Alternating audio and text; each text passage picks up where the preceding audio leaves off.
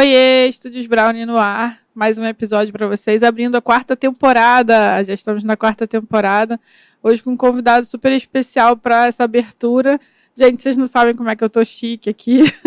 Quero agradecer muito ao nosso patrocinador, a Banlec, uma plataforma que ajuda os fotógrafos a vender foto com uma taxa super acessível. Então, acessa o QR Code aqui, faz seu cadastro, dá uma olhada lá.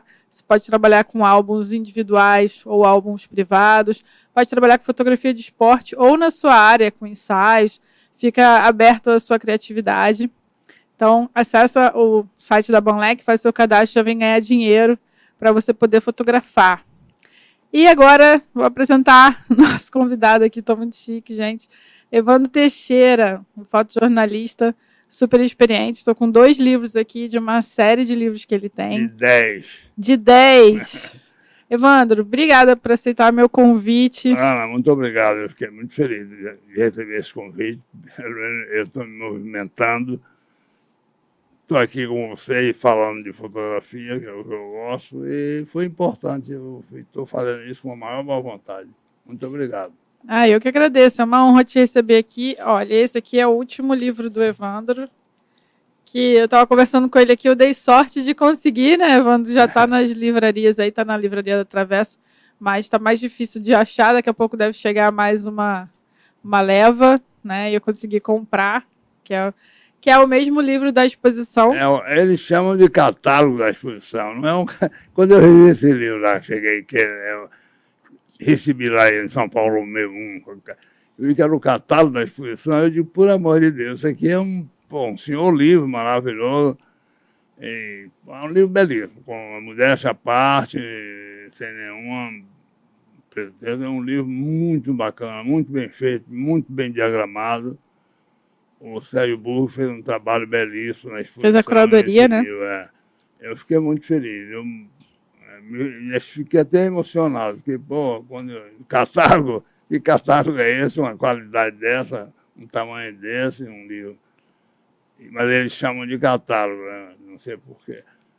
E a impressão é belíssima, a diagramação do certo está linda, linda, linda. Os textos estão maravilhosos.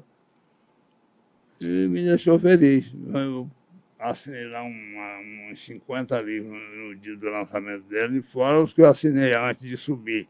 E nós ficamos antes no café de manhã, no andar onde tem uma cafeteria, tem a. A livraria, né? Exatamente. E depois é que a gente subiu lá para o andar do. Da, da, tem um debate também. E aí eu assinei lá uma, uma fila danada de caramba. Imaginei que fosse acontecer isso. Eu anotei aqui para não errar os nomes, olha. Esse livro teve a curadoria do Sérgio Burg, com assistente de curadoria de Alessandra Coutinho Campos, pesquisa biográfica e documental de Andréa Vanderlei é. e pesquisa e organização do acervo de Alexandre Delarue Lopes. É, Delarue, é, exato. Delarue? É. É isso. E a exposição fica, a exposição Chile, 1973, está no IMS de São Paulo até o dia 30 de julho. Será que vem aqui para o Rio? Olha, eles não me falaram. Pode vir, pode acontecer isso. E tem Vamos a previsão torcer. também de, de, de ir para o Chile. Também estão em, em conversa lá. Não sei se vai acontecer. Tomara que aconteça. Tomara. É, tomara, porque aí. olha, um, um, é, também como aqui, como no Chile, é a mesma coisa. É a turma daquela época, está todo mundo velhinho, né? Mas é bom porque, historicamente, seria muito importante, especialmente para lá, se for. Sim. E, claro que tudo mudou, as coisas mudaram. E eu, só, eu espero que vá reencontrar o lugar louco que eu Eu vou te contar, o, o Estado Nacional, por exemplo, Nesse livro aí tem umas duas ou três fotos do Estado Nacional, os prisioneiros que morreram, foram uhum. mortos. Por quê? É porque na época eu, eu, eu cobria, eu fui no Chile em 62 fazer o jogo, a Copa do Mundo do Chile, em 62.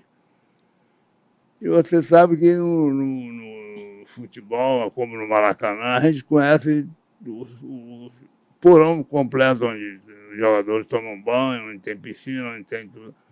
E nos filhos eu não cansava de ir lá para baixo também.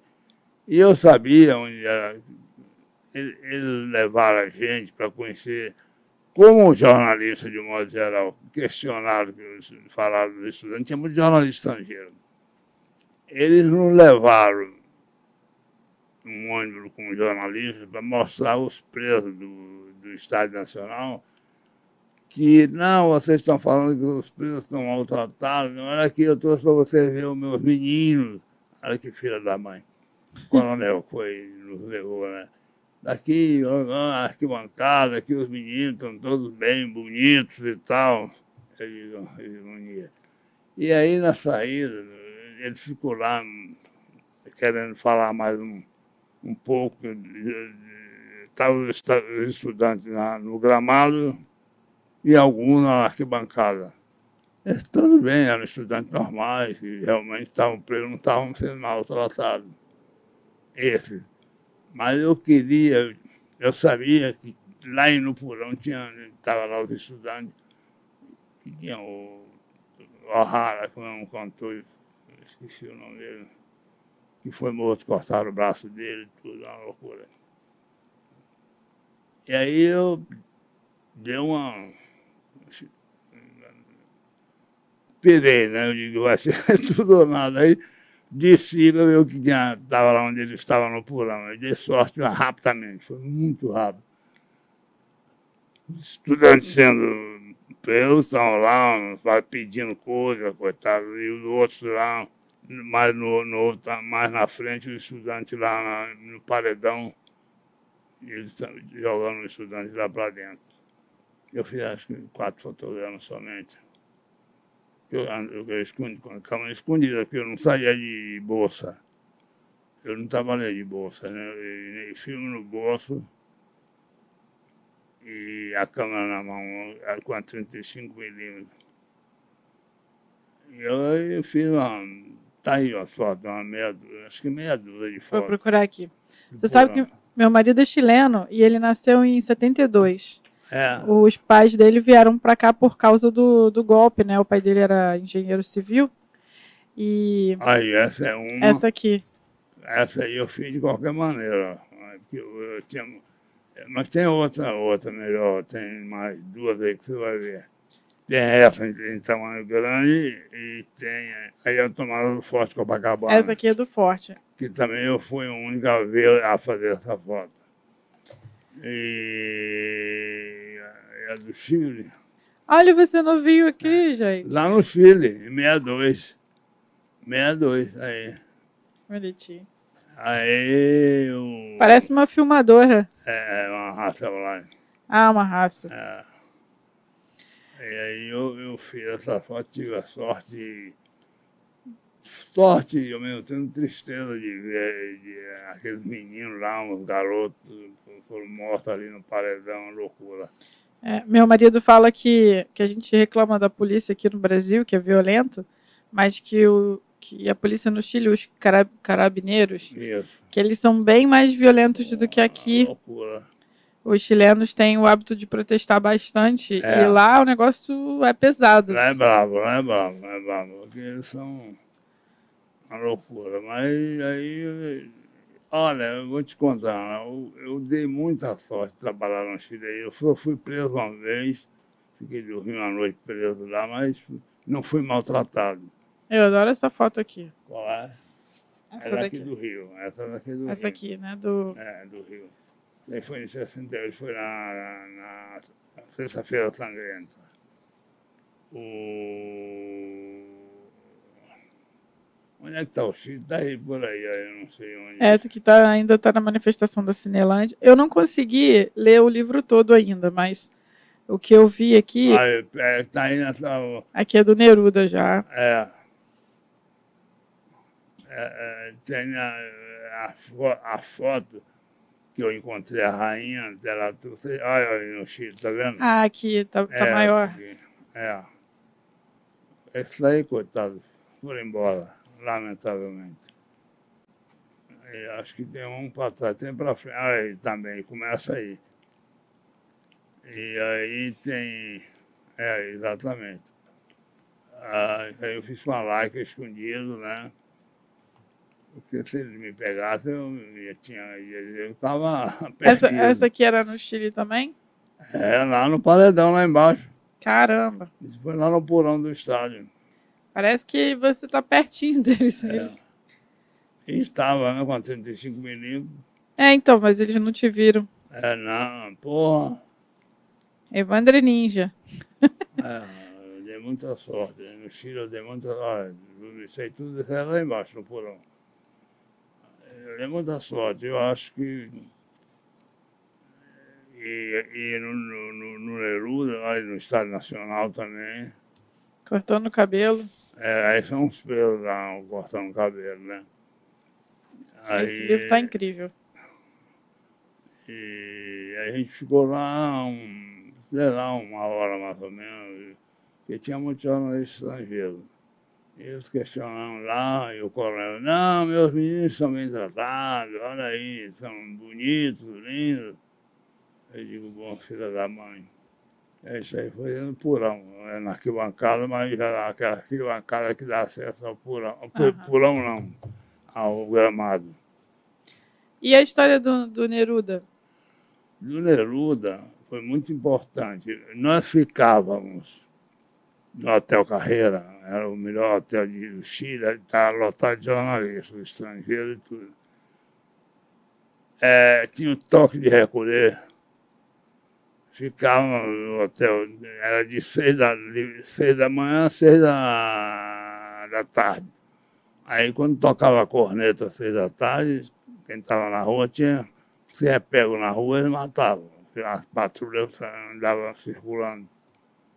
E aí eu fiz amizade com a cidadã lá, a mulher de um, de um, de um coronel, ela estava hospedada lá. Eu acho que era o cara que se via no Brasil, eu acho. E um embaixador do, do Uruguai. Aí eu fiz amizade com ele, ficávamos toda noite, toda noite, que eu digo, não é a noite toda. Ali a gente sentava para jantar, para conversar, jogar conversa fora, tal, até a hora que você quisesse. Né? E a gente aí, daí ia dormir, ou sei lá, enfim. O... Aí nós questionamos que a gente queria, como o Pinochet não recebia nenhum jornalista, e a coisa estava cana, estava muito dura mesmo, e não dava avaliação, não tinha acesso, estava uma loucura. Aí nós questionamos que, de onde está o Neruda. Aí ela me disse, olha, Evandro, vocês estão questionando onde está o Pablo Neruda.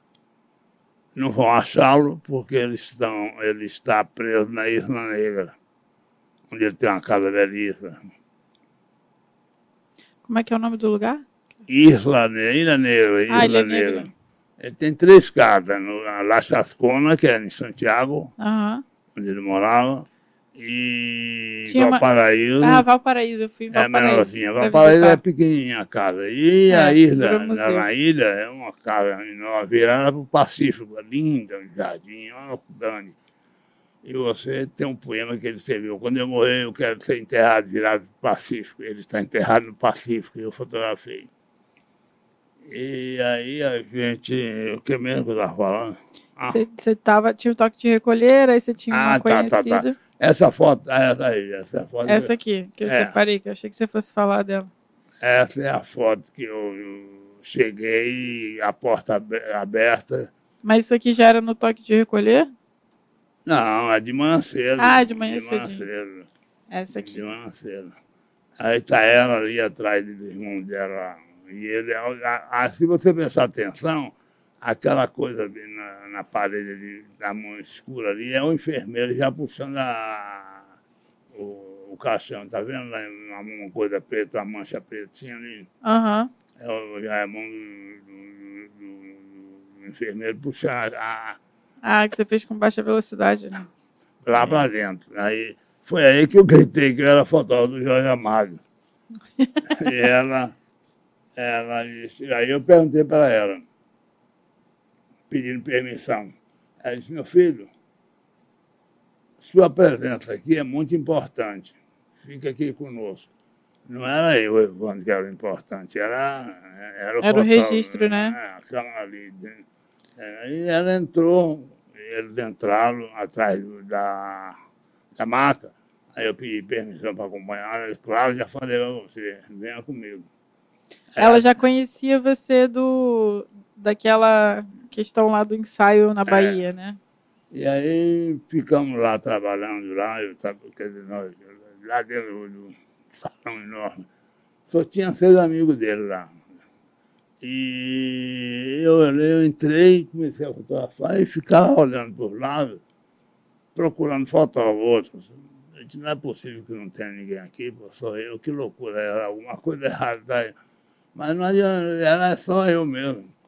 Eles não sabiam que o, que o Pablo Neruda não, havia morrido? Ninguém sabia, só eu estou ah. falando. É, ninguém estava lá dentro e ninguém estava fotografando muito bem ali, só eu que estava ali.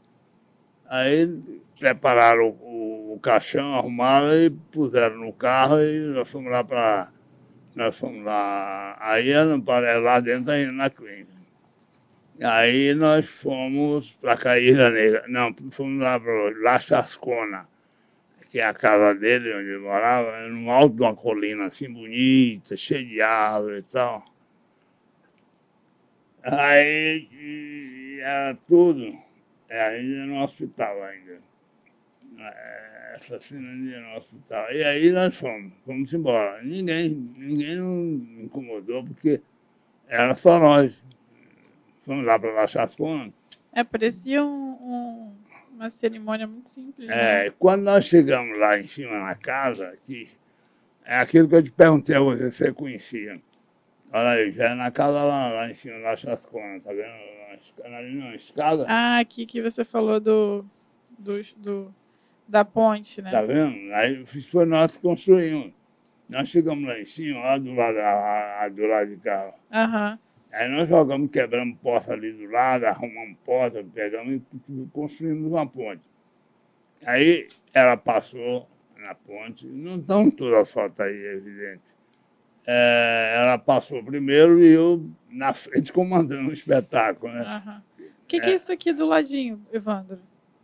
Era um fotógrafo da cinema da festa da família. Só ele estava lá na casa. E aí o que mesmo eu queria dizer? Aqui já é o. Aí vocês passaram por essa parte de água. Aí já na casa deles. Quando nós subimos dali, já é para a casa deles. Chegando lá em cima, a casa estava literalmente destruída. Uhum. Totalmente. E aí eu ficamos a noite toda lá. No dia seguinte saímos às 10 da manhã com a, a, o caixão com a bandeira do Chile. E no caminho, no caminho é que foi alguém eh, não podia ficar é, aquela dois dias sem ninguém saber. Né? Naquele dia ali já, a notícia se espalhou, né? Lula tinha morrido, estava sendo enterrado, aí começou a chegar gente. Uhum. Foi lindo, viu? foi emocionante aquela multidão.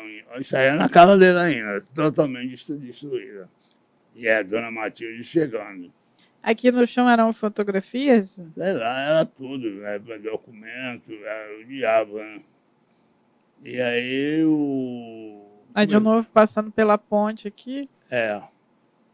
E aí nós saímos, é, o, como é que é? Saímos para o cemitério e no meio das, no caminho, no meio do caminho, aí começou a chegar essa gentaria toda. Era uma coisa de louco, exatamente aí. E aí internacional, Neruda Viva, tudo aos berros nos dedos. E aí o exército cercando.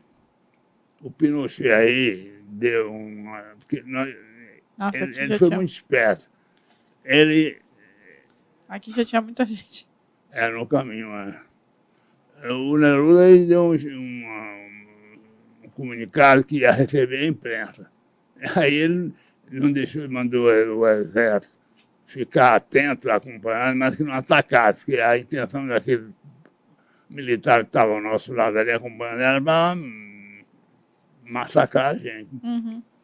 E aí chegamos no cemitério, lindo, lotado o cemitério. Eu fiquei emocionado, eu chorei de emoção, porque uma coisa linda, cantando as, as músicas do Neruda, os poemas, Neruda Vivo, o hino internacional. E aí entramos para o cemitério, eu corri na frente do caixão, fiz essa foto de cima. Subi na, na aí, aí ele foi enterrado, tinha uma tumba aí, uma, um Você subiu na tumba? É, eu subi para fazer essa foto aí. essa foto aqui, ó. É, exatamente. E a história foi essa, e acabou a história ali do Neruda, só eu tinha isso aí também. Eu acho que o jornal só publicou uma foto, porque eu não pude mandar. Ah, não? É tudo censurado. Acho que só mandei uma, consegui passar, mas era do, dos estudantes lá no Polônia. Eles não entenderam nada, por isso que eles deixaram.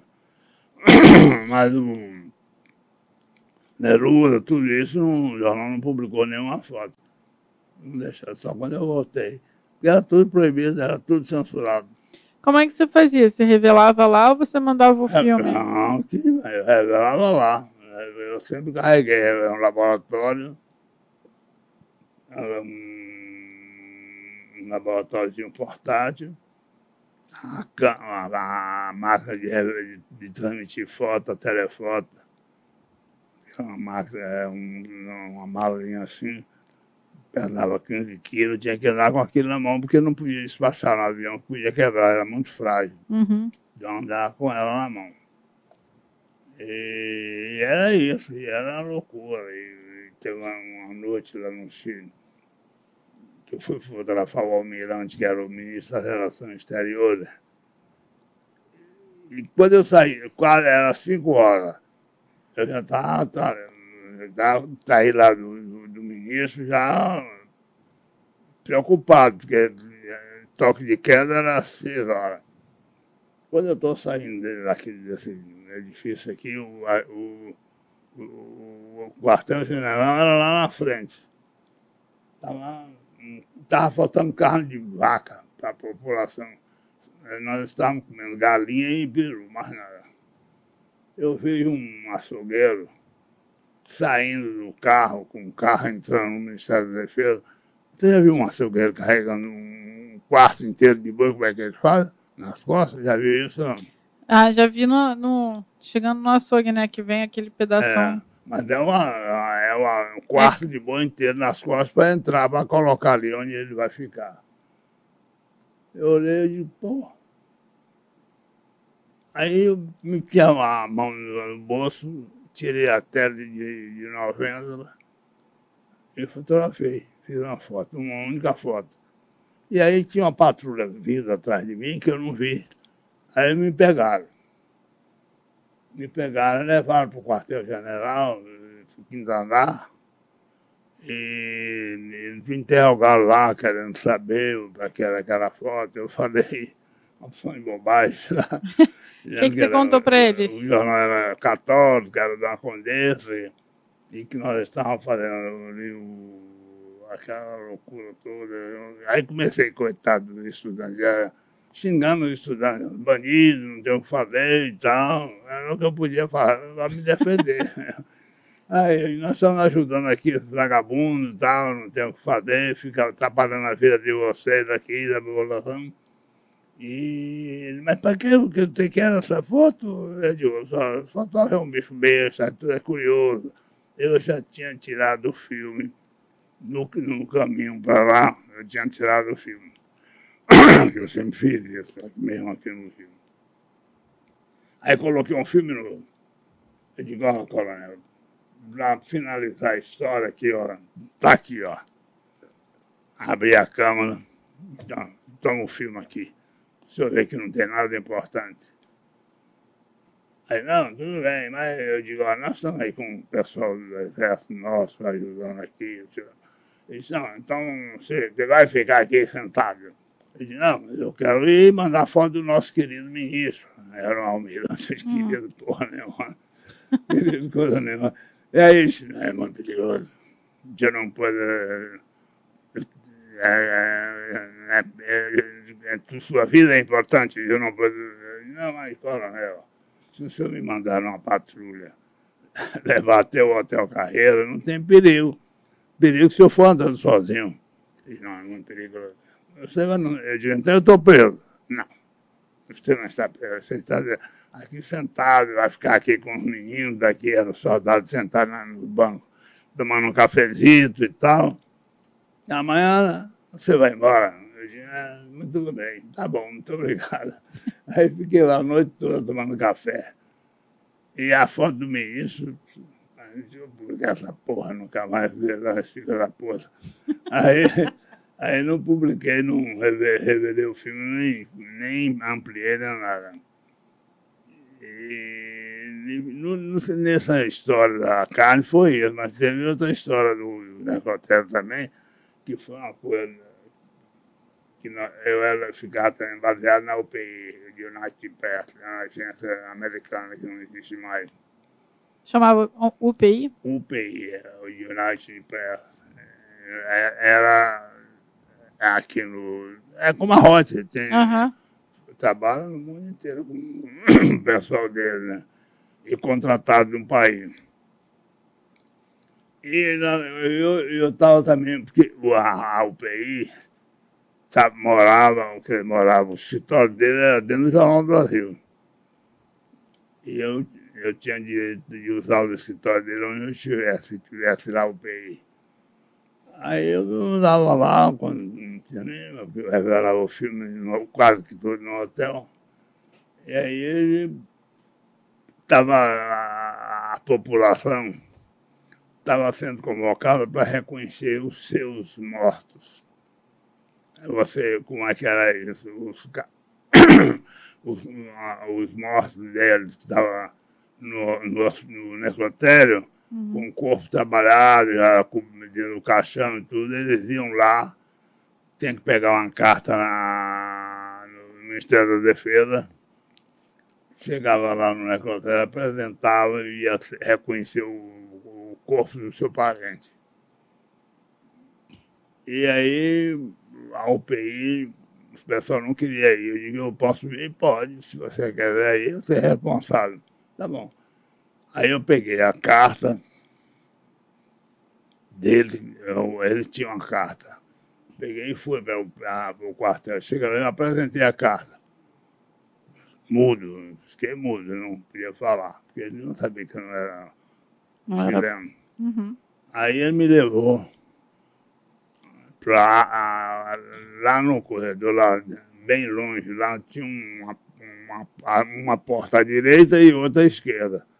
E o da esquerda onde estavam os corpos preparados, arrumados e no caixão, para serem reconhecidos e levados. Mas eu não queria reconhecer corpo, eu não fui ali para isso. Eu fui porque houve uma, uma notícia de que estava sendo eh, um estudante morto naquela hora ali, sendo, chegando no necrotério que ainda estava sangrando. E era jogado ali de caminhão. Por isso que eu fui tentar. Aí era da, da, da ala direita, na porta direita, que lá no final tinha uma porta de cowboy. Sabe qual é a porta de cowboy? Sei, aquela que empurra. Assim. É. Eu já fui preparado. Geralmente eu achava que é, era um pátio, tinha que ser uns dois metros e meio, três metros, eu já coloquei na, lá na 35 milímetros, lá que a Laca tinha uma profundidade de campo muito grande, ou mais ou menos. E botei a velocidade que eu achava que era ali num pátio. Se der certo, se não deu paciência, mas geralmente dava, nunca tive a sorte. Aí quando eu entro, olhando para os lados, com medo danado, a barriga doendo, Aí empurra a porta e mete a mão na barriga para tirar a laica. Né? Eu levei uma coronhada. Puta, erro da puta. Eu caí, menina, porra. Nunca vi doer tanto assim. Aí eles me, me foram levando, e eu mostrando a carta que foi a salvação, mas não falei. Aí eu isso da puta, não, não, não é aqui, não sei o que lá, me levar lá para onde eu não queria ir. E foi a foto. E estava chegando os corpos realmente de estudantes sendo jogados ali, tudo sangrando, novo, garotada nova. isso aí foi um momento que eu sempre me pergunto qual foi a foto que eu gostaria de ter feito que não fiz. Foi essa. Mas tudo bem, eu, a, o resto ali eu fiquei lá, não sei se uma semana ou duas, não lembro mais. Foi perigoso trabalhar ali, eu, eu tinha muito cuidado, fazia muito escondido as fotos sem eles notarem, porque eles eram violentos, tá? não, não dava colher de chá para jornalista não. E, e o do Neruda, eu não acreditei, menino, eu fiquei realmente Messificado, eu digo, não pode ser, pô, cemitério, né? cemitério tem gente, foi bem que foi, mas antes, como é que pode o, o, o cara, Neruda, Pablo Neruda, a pessoa mais importante do Chile, depois do presidente da República, o presidente da República está morto, uhum. pelo além, ele estava, era o Neruda, estava ali jogado, enterrado, ali, enterrado, jogado ali no porão do hospital, sem ninguém saber. Ninguém que eu digo, especialmente os próprios militares, estavam só do lado de fora. Mas eu dei uma sorte danada né, nesse é. item. Né?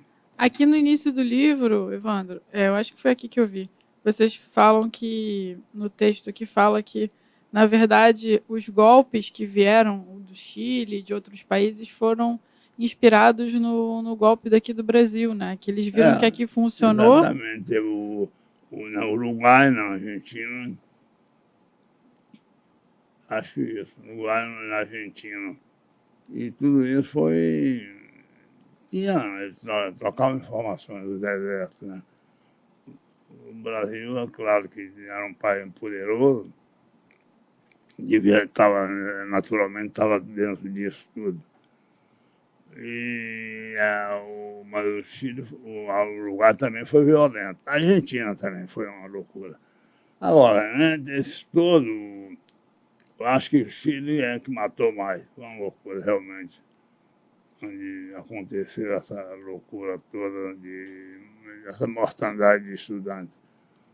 Eles fizeram Victor Hara, o estudante que eu falei, músico famoso prenderam ele, puseram no porão e cortaram o braço. Uma loucura aí. Ah, mas é isso. Então, acho que no, no, nessa questão do Chile, eu dei muita sorte. Eu acho que você, você além de você ter uma, uma certa, você tem que ter experiência. Eu, eu sempre eu acho que nesse, nesse quesito eu tinha muita experiência, saber como você está pisando e saber usar a, a câmera no momento exato. E eu, por isso que eu, eu só andava com o filme no bolso, porque se eu ando com a mala dessa aí, aquela mala de fotógrafo, eu é, não sabia que eu era um fotógrafo. Eu, por isso que eu andava sempre com a câmera, uma Leica com a lente M2 e, e uma, uma lente guardanapo no bolso a 90. E os filmes no bolso, porque para não chamar atenção. E aí tinha volume lá, mas eu, eu usava um colã. Ah, isso aqui, uma dessa aqui mais de jeans. Igual essa, igual mesmo, é jeans. Não era de, de tecido jeans. E os bolsos aqui por dentro, tal como tem essa, tá vendo? Uhum. Eu usava tudo aqui dentro. É, inclusive essa foto aqui que você falou, eu vi uma reportagem que você fala essa aqui do Forte, você estava sozinho também, né? A mesma coisa a tomada do Forte Copacabana, como é que eu fiz essa foto? Eu morava no Poço 6, na Júlio de Castilho. Nós tínhamos ali um grupo de amigos, que era um amigo, uma turma nossa? Era eu, que eu lembro, eu, Rogério Procopio, que era advogado, Leno, Capitão Leno, que servia aí, da turma do Frescobol ali, do, do, do ali da colônia de pescadores, a gente jogava ali. Eu, Rogério, Leno, Fernando Lelé, um médico, eram uns cinco ou seis, não lembro o resto não. Era a nossa turminha, turminha ali. O, Fernando, o Leno, esse rapaz aí que eu estou falando, ele já queria deixar o exército. Ele tinha vontade de estar querendo largar, não estava muito satisfeito, ele já estava montando uma, uma, uma loja, um, um escritório de, uma coisa assim. E hoje ele está lá em, em, Miami, morando em Miami, eu acho. Com o escritório dele montado. Já está velhinho, igual a minha. E aí, essa foi minha sorte. Cinco horas da manhã ele bateu na minha porta. É que ele morava ali, acho que era na Francisco Sá e eu na Júlia de Castilho. É tudo ali ao lado de você. Quando o golpe está estourando e eu estou indo para lá, fardado. Mas você pode entrar, porque entra oficial fardado e oficial não fardado. Entra do lado direito comigo e bate continência e fala que você é capitão. Capitão, não sei o que, inventa o nome. Aí nós fomos. Cinco da manhã, não estava chovendo. Fiz essa foto ali e tal. E tirei o filme, botei no bolso. E aí ele entramos, capitão Leno, eu de capitão, não sei de capitão falei um capitão qualquer que eu não lembro. Entramos. Quando nós chegamos lá dentro do forte, estava chegando o Castelo Branco aqui, ó. Pra, é onde o Castelo Branco foi primeiro a visitar, nessa sala aqui do comando. Aí eu que já estava com o filme tirado, eu coloquei um filme novo e disse, agora eu vou ter que mostrar a cama, eu não vou ter como esconder aqui numa sala cheia de milico aqui e tal. Aí comecei a fotografar e aí foi muito engraçado. eu, acho, eu vou de rir com isso. Os militares gostam muito de tirar fotografia, né? E aí ele chegava perto do, do Castelo Branco, Ronaldo, tira um retrato nosso aqui com o nosso chefe. O chefe era o Castelo Branco. E eu, claro, claro, apertava o dedo, né? Fiz umas cinco ou seis fotogramas de grupo aí, mais ou menos, acho que depois de uns cinco minutos, acredito que o Leno olhou para mim e deu sinal, cai fora, tá bom, em bom tamanho. aí eu fui embora. Eu fui para o jornal, liguei lá para o editor, Alberto Dino, que tinha feito esse material, ele pelo amor de Deus, vem correndo para o jornal. Antes que você perca isso aí, que tome. Aí eu fui para o jornal, fui para o jornal levar os filmes e tal, e foi um sucesso a foto lá. Essa foi a razão de eu ter sido um dos cinco da manhã, e ali ele estava armando ali, o, o golpe já foi armado ali naquele Forte Copacabana. Você acha que, que isso é sorte ou que as suas conexões. Assim... Não, eu te falei essa questão de, sorte. É um conjunto de coisas, a experiência, é você saber usar o material, o equipamento, é você, a sorte é muito importante. Você não pode cantar de galo, não, não é nada disso. Você não é o melhor, você é um senhor profissional, pode ser, mas tem que ter experiência e uma série de coisas te acompanhando daquele conjunto. E uma das, das coisas, dessa coisa toda, é você ter sorte. Senão você dança. E eu acho que eu sempre dei sorte. Eu sempre acho, graças a Deus, eu sempre trabalhei nessa casa, nesse caso dos filhos, foi uma loucura. Foi uma loucura mesmo que, sei lá, maluco, né? Eu dei sorte, muita sorte. Aqui, vezes, eu, já fui, eu fui pego aqui várias vezes dentro do golpe militar. Eu, eu fui aí, lá no ramal da central, estava havendo confusão lá com os militares, eu fui lá e fotografei de helicóptero, fui de helicóptero de jornal. Quando eu desci, me pegaram, eu já estava com o filme tirado, né? Aí, com muita conversa e tal, entreguei o filme, mas eu nunca entreguei o filme é, eu entregava sempre o filme com a câmera aberta. Mesmo se tivesse verdade ali dentro, eu não estava me entregando. Eu sempre tirava o filme, velava, mesmo uhum. que tivesse que velar, eu velava. E entregava o filme, mas do filme já velado. Abria a câmera, o filme está velado. Porque se eu abro com o material dentro, eu estava pagando, bobo, entregando o osso. Eu te dei muita sorte aqui também, que a gente trabalhou muito aqui, foi, foi loucura também. Mas no Chile foi mais. A loucura foi uma loucura total que eu não sei como é que eu fiz. Eu fiquei lá esse tempo todo lá, sem, sem importância. Com aquela pena essas duas coisas que eu te contei. Mas o resto, no, no Estádio Nacional, eu dei sorte. Em outro lugar, o Neruda especialmente, foi importante, porque eu somente, eu, eu digo, não é possível. E era só eu. E, ah, eu não te falei. Aí ela disse para mim, voltando à história do Neruda, estava preso na Ilha Negra, ela me disse assim, olha, Evandro, vocês estão questionando o Pablo Neruda. É verdade que ele que ele está sumido, mas ele está preso na, na Ilha Negra. Mas hoje ele está sendo transferido para o hospital Santa Maria, que ele passou mal, ele estava doentado, né? E com a pressão do, do golpe, que ele era muito amigo do Allende, ele piorou. Aí ele passou mal, foi transferido para Santiago do Chile, mas ele foi maltratado na estrada. Os militares tiraram ele da ambulância, pintaram o set com ele e tal. E aí eu.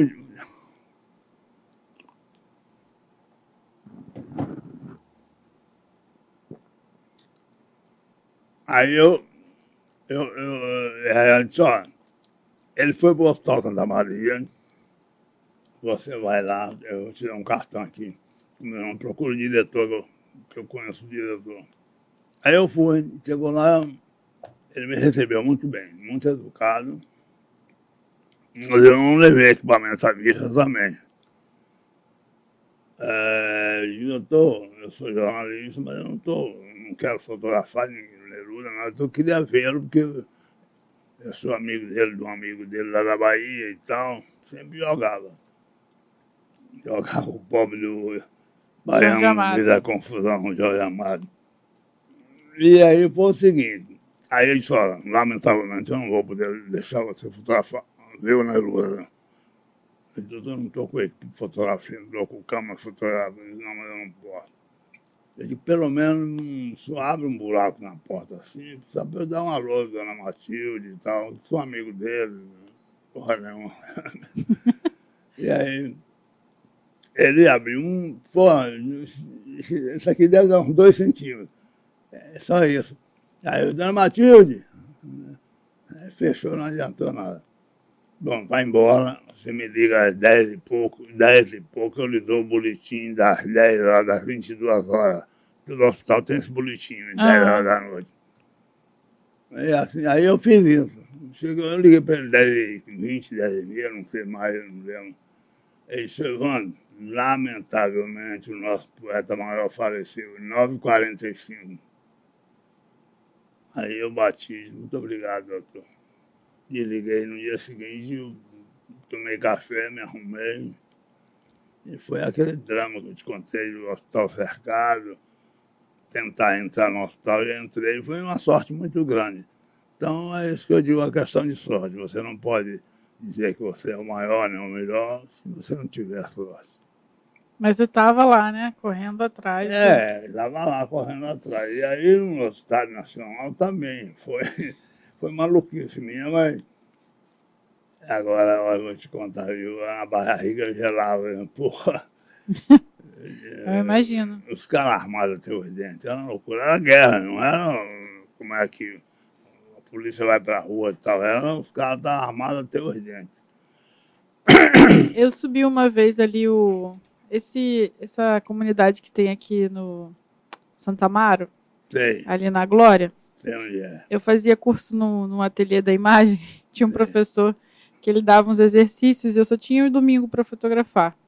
E aí eu saía no domingo e ia tentar fazer, e aí ele queria que a gente fizesse uma coisa em preto e branco, que lembrasse um pouco a referência do Sebastião Salgado. Eu falei, gente, onde que eu vou fazer isso? Em plena cidade, né? E aí eu fui é, saí de casa de manhã, seis da manhã, fui passeando ali, falei, o que, que eu vou fazer? Aí comecei a ver que tinha muita movimentação na rua, eu morava na Benjamin Constant. Tinha muita movimentação, muito carro de polícia, uns carros de jornal. Eu falei, gente, o que está acontecendo aí? Era muito jornal, uma época boa. É, e aí o, um, uma pessoa, um rapaz da Conlurb falou, Não, é que é, a Força Nacional chegou e ocupou o Santa Amaro.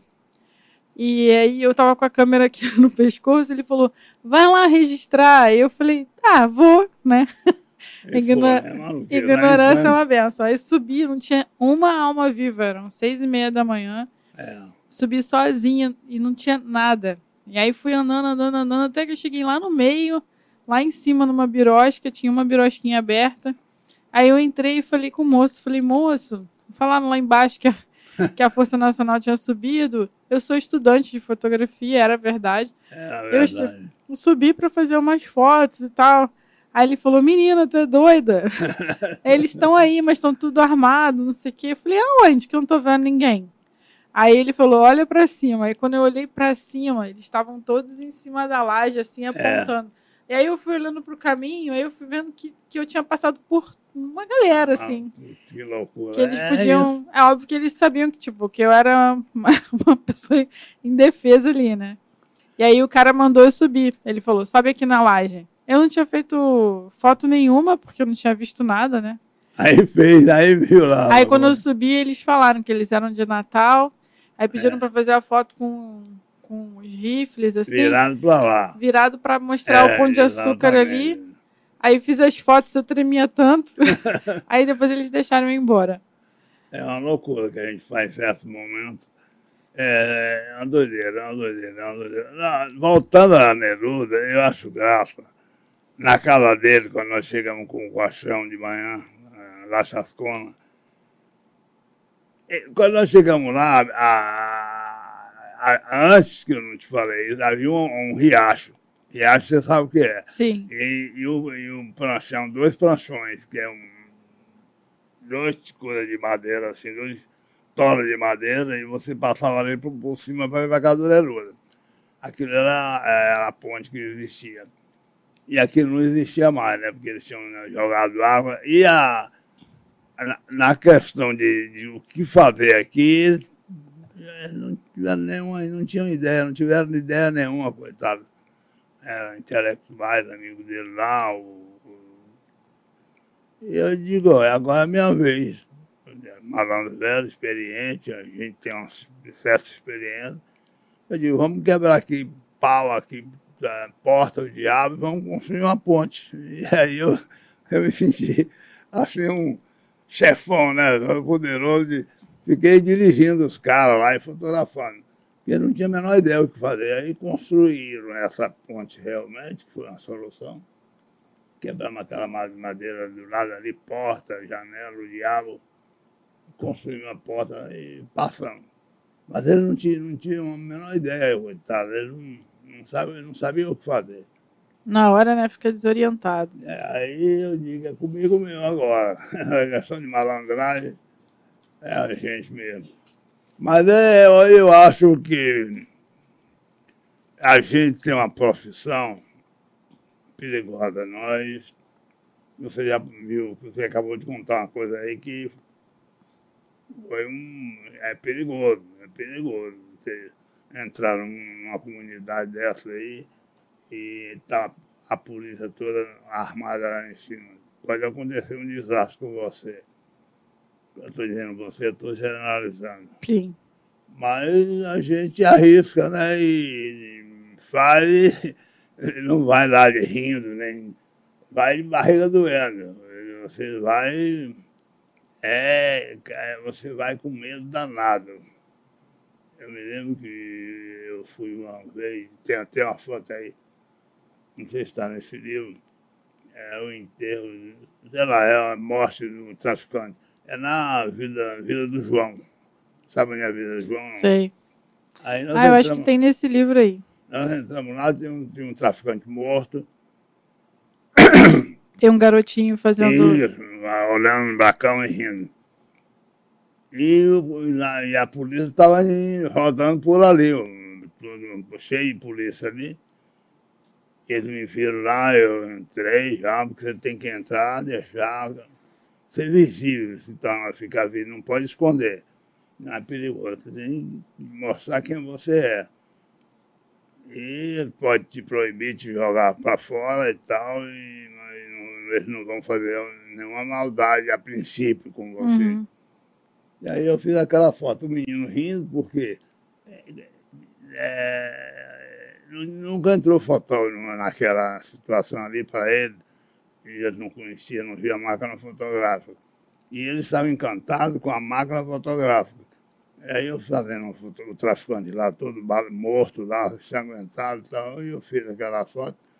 Mas a foto eu, eu, eu não ia mostrar o, o cara lá sozinho no chão. Aquela foto tinha que ser o um elemento de composição. E deu certo, ficou uma foto bonita, é triste, é uma coisa terrível, mas você tem que compor uma imagem. E foi isso. E, e, o garoto que não tinha visto, nunca tinha sido fotografado e visto uma câmera fotográfica, se deliciou com a câmera. Não foi posado ele olhando para mim. Eu aproveitei o momento dele olhar para mim e rir, né? E achar. Uhum. Para ele já devia ser comum ver aquele, aquele tipo de cena que para gente assusta é. tanto. Embora fosse uma criança tão jovem, já devia estar acostumado, tal, talvez, né? não sei. É isso mesmo, mas é muito bom. Mas é, eu acho que minha profissão é maravilhosa, eu adoro. Eu, eu. É? eu fotografo desde criança, me tornei fotógrafo. E eu acho que não, não saberia fazer outra coisa. E gosto de, dela, dela. E é, hoje, até hoje eu não trabalho, estou com 87 anos não posso dizer que hoje. Eu gostaria de estar bom para estar andando. Eu, até o ano passado, até o ano passado não. No começo da pandemia, nem sei quando é que foi. 2019? Eu cheguei, eu estava chegando, eu estava chegando de Belém para lá. Eu cheguei dois dias antes da, de, de entrar na, na, prisão, na prisão da Covid.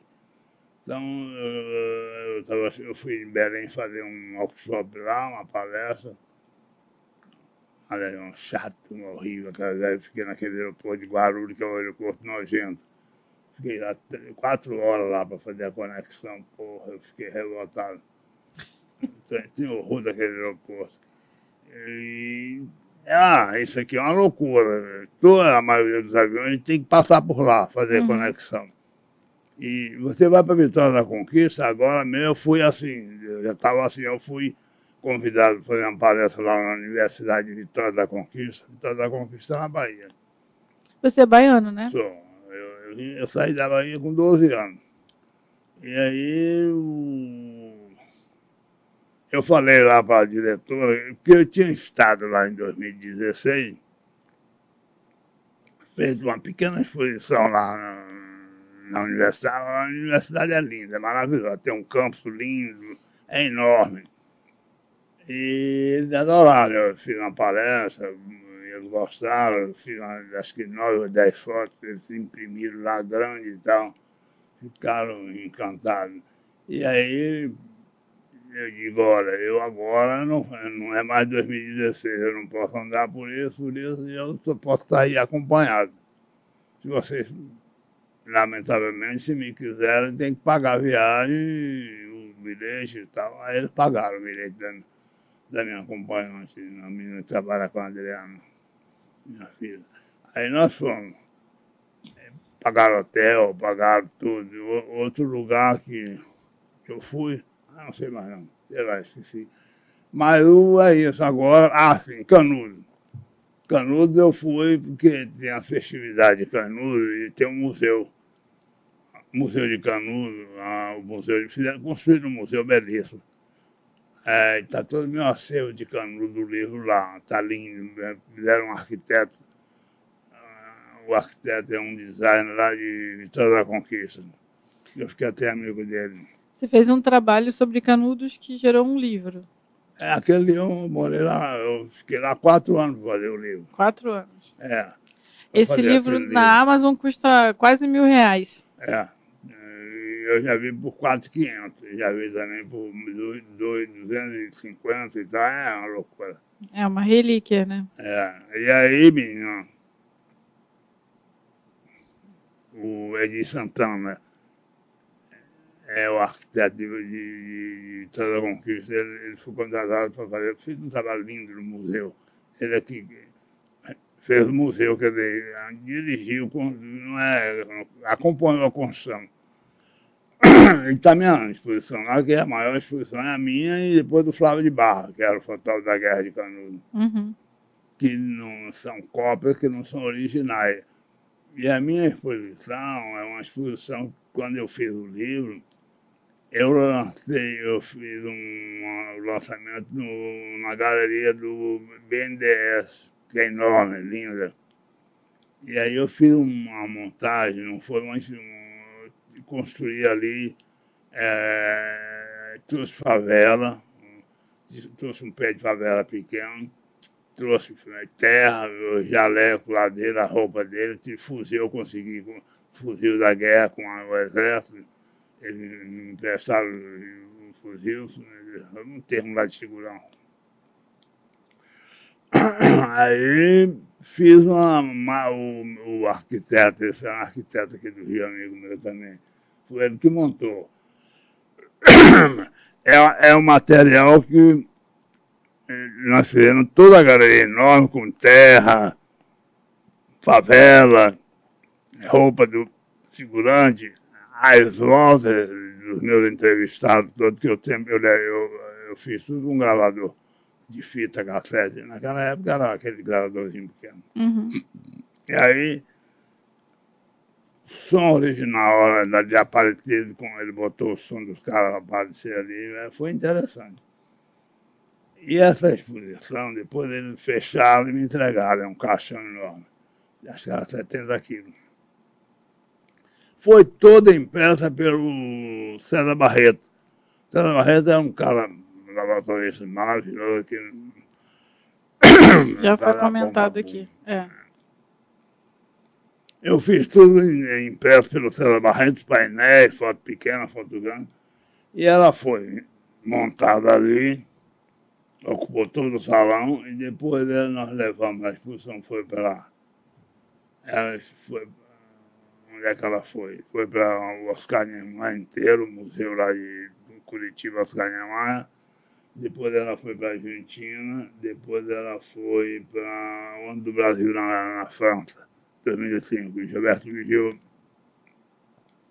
é que foi inaugurar minha exposição em Montpellier. E eu fui, eu fui nesse lugar todo acompanhando. E você tem várias fotos é, é, permanentes em museus, né? Agora, lá no Canudo, eu doei. Doei toda a coleção para o museu. Eles são, tem painel, tem foto menor que tem 30 por 40, acho que é 20 por 30, 30 por 40, não sei, sei lá. E no IMS você tem mais 150 mil, não é isso? É, mas lá em Canudo é a foto original que estiver nessa, nessa, nessa, nessa viagem. Ah, tá bom. Aí eu doei para toda a coleção Bacanudo, em 2019 eu entreguei, em 2016, sei lá. Porque ficou pronta jogar dentro de um caixão, de um caixão, prontinha para qualquer viajar, qualquer coisa. Eles levaram e agora construíram o museu, que é a intenção nossa lá, eu faço parte do grupo de eu, eu fiz o livro em 97, lancei o livro no, no 100 anos de Canudo em 97. E a partir dali, anualmente, eu vou a Canudo. Nunca deixei de ir, todo santo ano. Que é, a gente faz uma festa maravilhosa lá, tá, é uma festa linda. E eu vou todo ano. Até agora, eu, ano passado eu fui, e agora eles me ligaram. Olha, nós vamos fazer a feira literária de Canudos agora, o diretor é, uma, é, o Parque Estadual de Canudos, e, e museu, essa coisa toda, está sob custódia do, da UNEB, a Universidade do Estado da Bahia. E ele disse assim, olha, nós vamos fazer o, o Luiz Paulo Neves, o professor que dirige lá o campo da avançada de Canudos. Vamos fazer a, a terceira, a terceira africana, a Feira Literária de Canudos. Vai ser em setembro de 13 a, 13, 13 a 16, uma coisa dessa. Eu digo, ó, ano passado eu fui, você sabe que eu fui acompanhado, continua ainda assim a situação. Não, não tem problema. Tem que pagar, né? Eles querem, me querem lá. Antes eu ia por minha conta, agora eu vou pago, né? Tem que pagar. patrocínio, né? É, minha, a minha e minha acompanhante. Aí não, tudo bem. Vai ser em setembro. Se Deus quiser, acho que eu vou. Agora tem que ir. Antes, a, a Canudo, antes da BR-101 ser inaugurada, você ia para Salvador.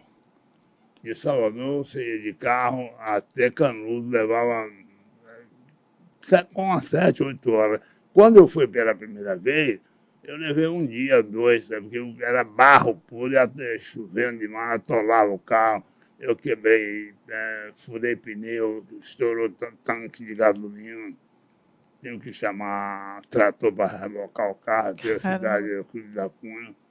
E eu fiz, andei, eu viajava sempre sozinho.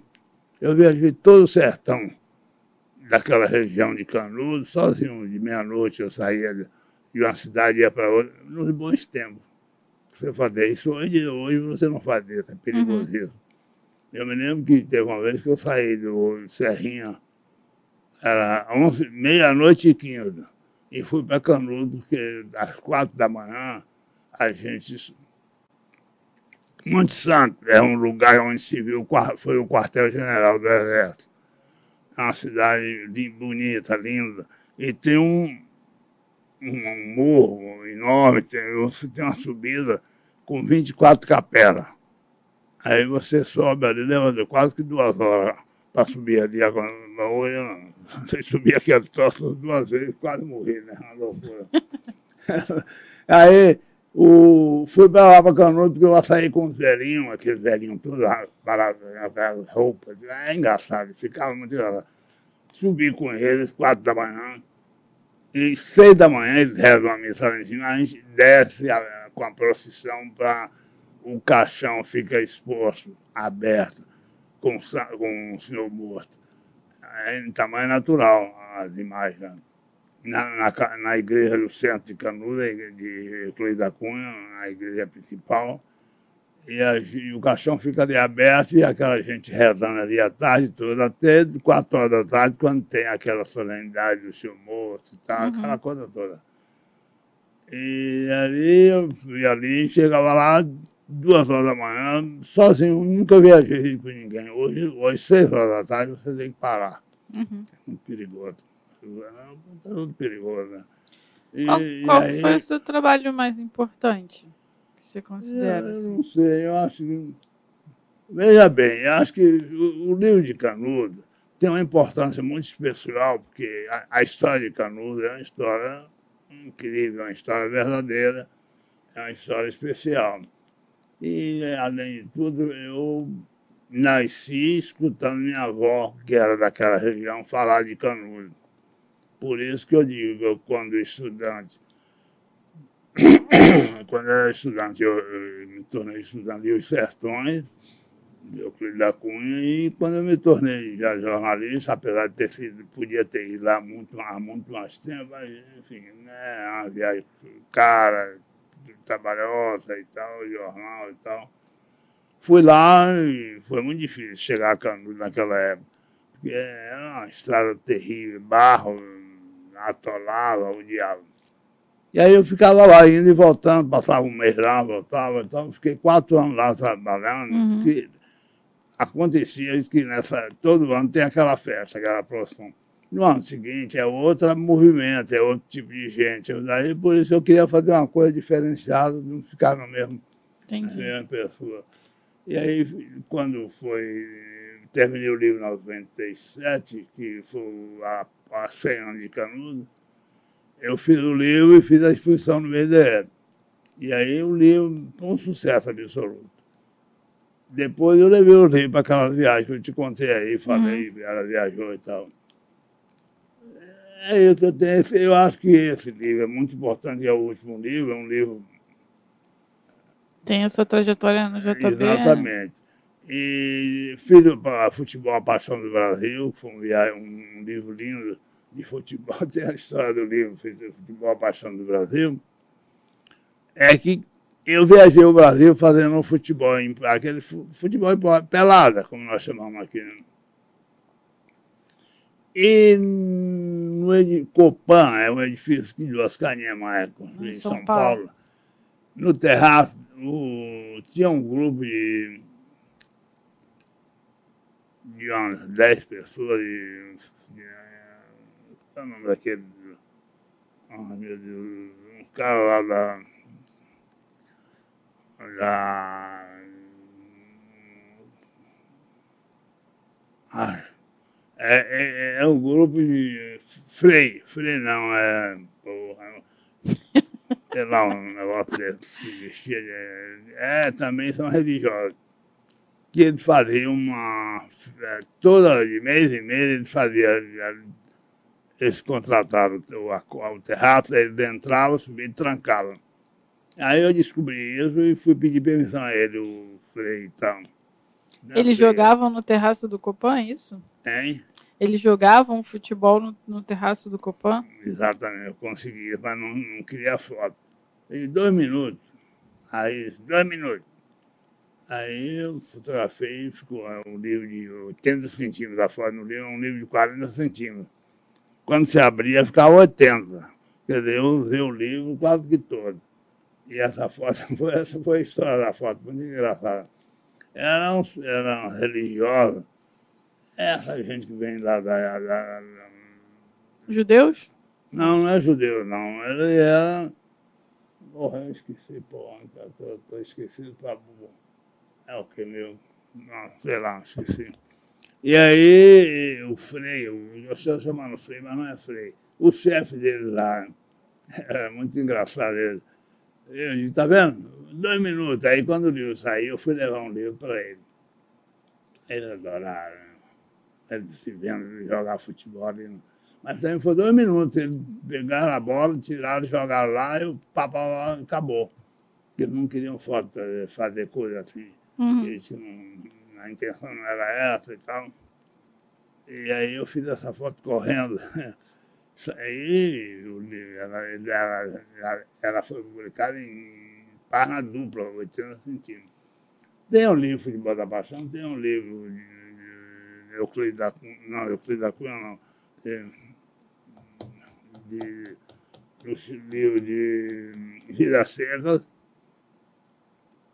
Eu fiquei lá dois, dois, dois meses na, na Lagoa, fotografando a trajetória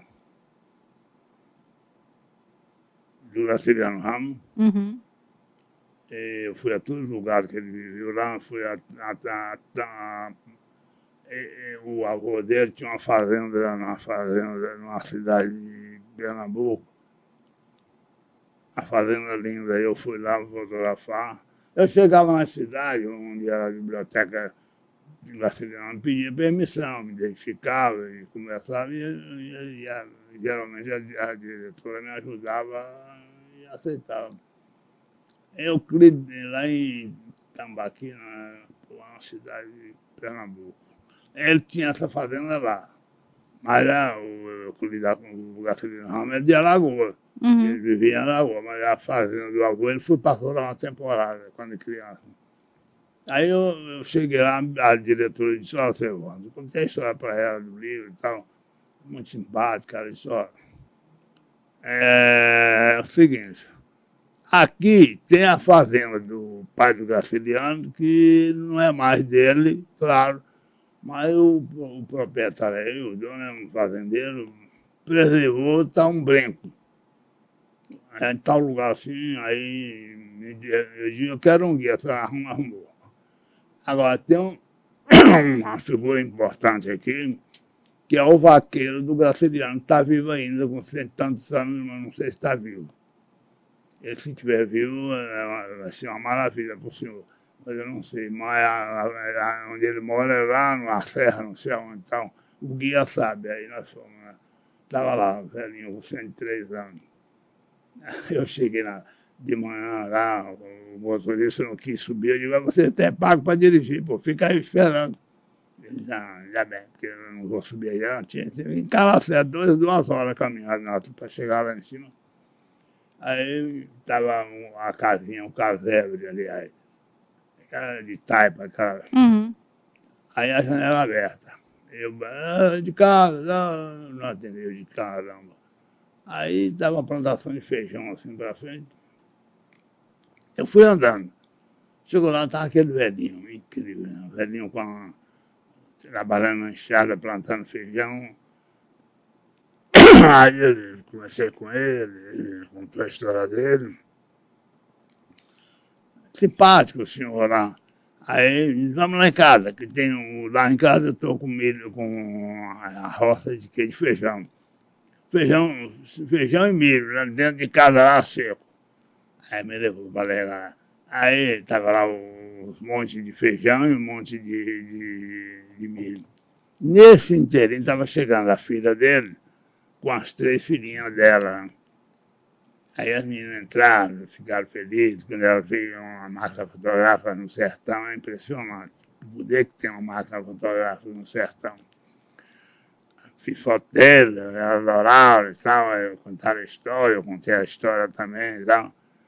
E aí, é, a foto que saiu no livro foi de uma página inteira do, do velhinho, do, do vaqueiro brasileiro. Mas você tem que, entendeu, saber fazer a coisa e pesquisar e andar. Eu, fui, eu andei a Alagoas inteira, onde morou o Graciliano, onde ele viveu, onde ele. Enfim. Tem que Só ter uma que pesquisa, lá né? nessa cidade, Pernambuco, por causa da fazenda do pai dele. Ah, ah, engraçado foi isso. Cheguei na fazenda, me identifiquei, falei para o dono da fazenda, contei a história. Aí ele me recebeu bem, então eu disse, vamos, você vai sair daqui almoçado. Ele disse, não, eu tenho que viajar, e era verdade. Eu estava com motorista contratado, né? Então eu tenho eu agradeço, mas eu tenho que viajar o dia todo, eu tenho que fazer outras coisas. Ele disse, não, não vai sair daqui sem almoçar de jeito nenhum. Vamos ali no curral. Matou um cabrito, coitadinho, na hora. Até eu fotografei. Mandou aí, o pessoal tirar o couro do cabrito, fazer, preparar a, a esposa dele com a cozinheira, preparar o cabrito para a gente almoçar. O motorista adorou, né? O motorista do carro de lá. Eu comi também. E aí o povo do cabrito dançou, coitado. Tadinho. Aí, Almoço longo esse. Agora eu estou te falando o seguinte: cada livro tem uma história que eu, eu, eu gosto. É, o que mais eu, eu, fiz? Deixa eu lembrar. Tem um, o primeiro livro que eu fiz foi em 83, foi Fotojornalismo. Foram duas edições. A primeira edição foi é, pago e não sei quem foi, se foi o Ministério da Cultura, não lembro. E a segunda edição eu pude vender o livro. Foi pelo Jornal do Brasil, na gráfica do Jornal do Brasil que eu imprimi. Aí, aí tem um poema do, do, do poema do Carlos Drummond de Andrade. Não sei se você já viu o poema dele que ele fez para mim. Não. Tem um poema dele, Diante da Sorte do Evandro Teixeira, lindo, porque nós trabalhávamos juntos. O, no JB, né? É, o, ele estava no Jornal do Brasil, publicando seus artigos, seus poemas. Otto Lara Rezende, Antônio Calado, todos esses têm textos no meu livro.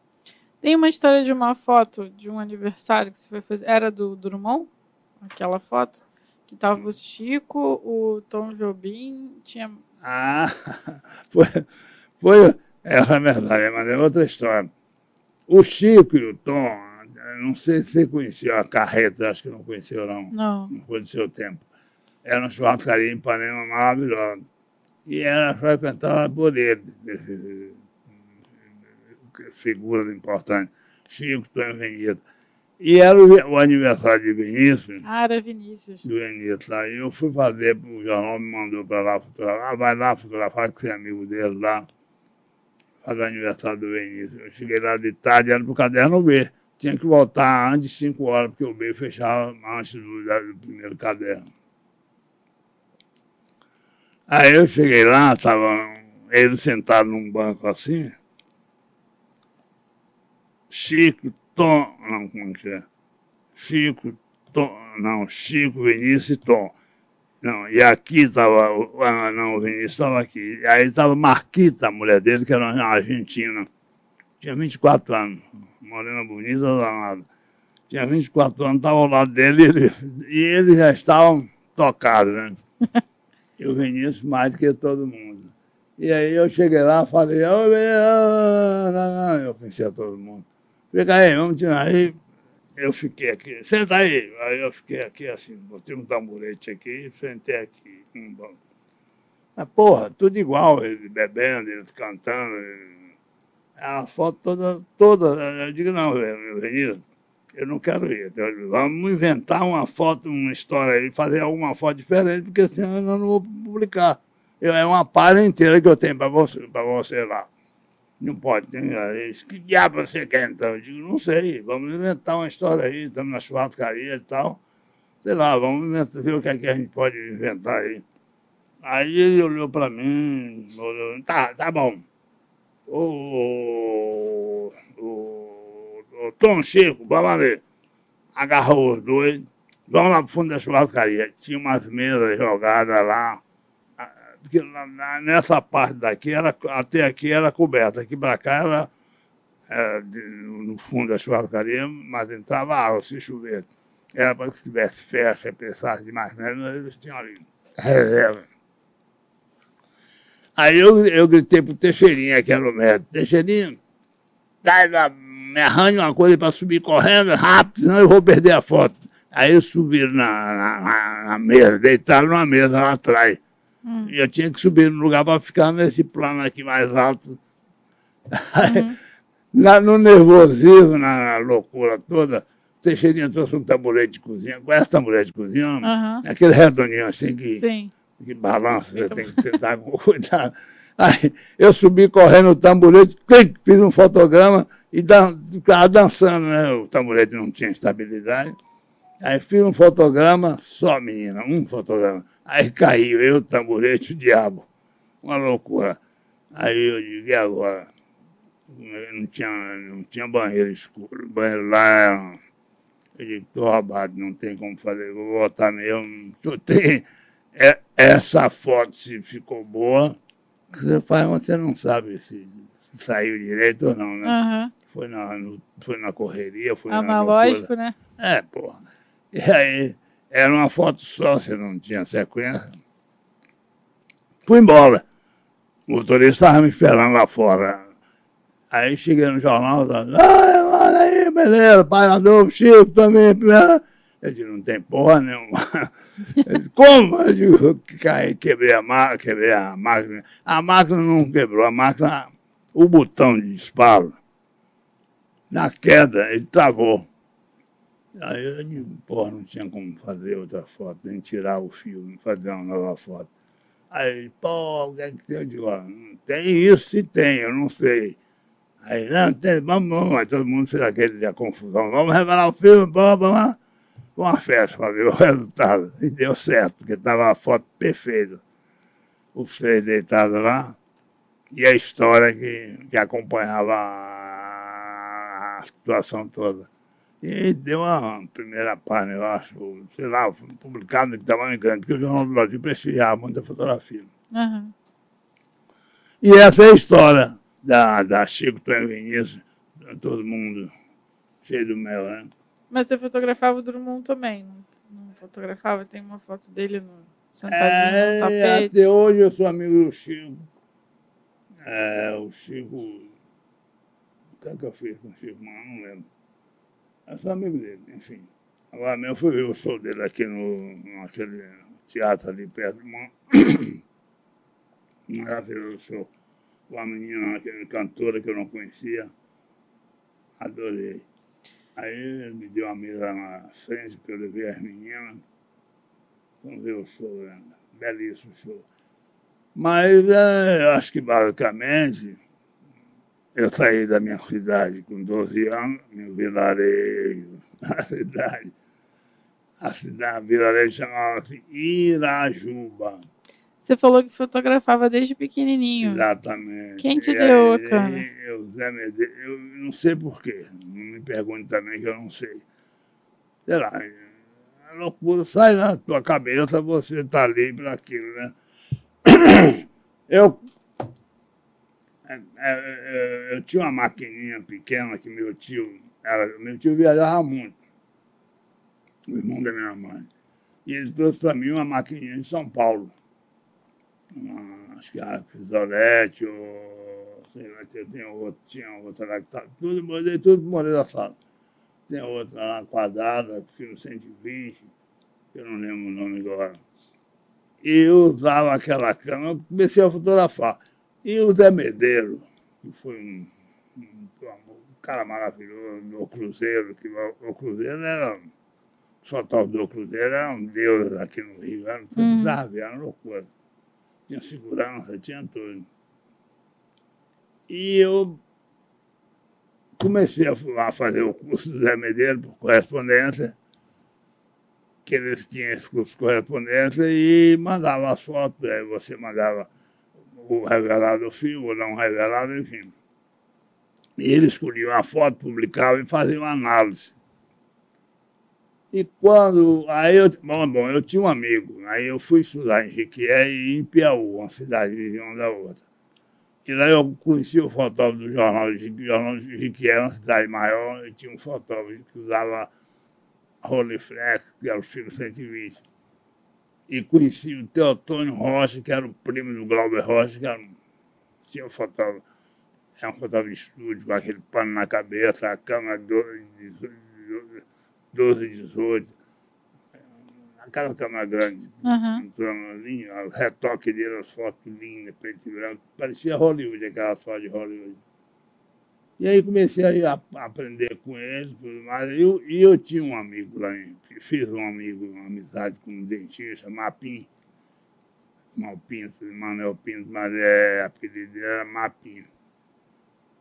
E ficou meu irmão lá em Itaú, meu irmão mesmo, uma coisa fabulosa. Ele foi morar em Salvador, era dentista também, compositor. Ele casou com uma fazendeira de cacau, uma moça, filha de um fazendeiro, e ela tinha uma fazenda de cacau. Ele disse, agora, fazendeiro, eu vou morar em Salvador. Ela foi muito engraçado, mas eu pintei uma figuraça.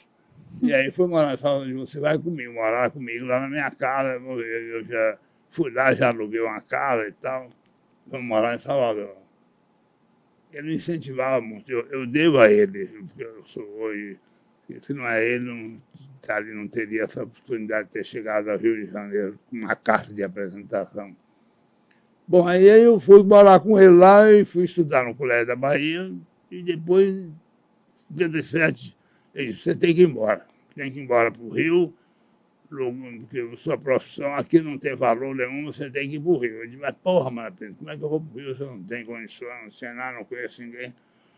Ele disse, você não conhece, mas eu conheço. Eu tenho um amigo nos diários associados, que era o jornal, o Diário da Noite, fica, fica, o prédio está ali até hoje, na Pedra do Sal. Uhum. Você vai embora, peça dinheiro aos seus pais, compra uma massagem de avião e vai embora e leva uma carta de apresentação.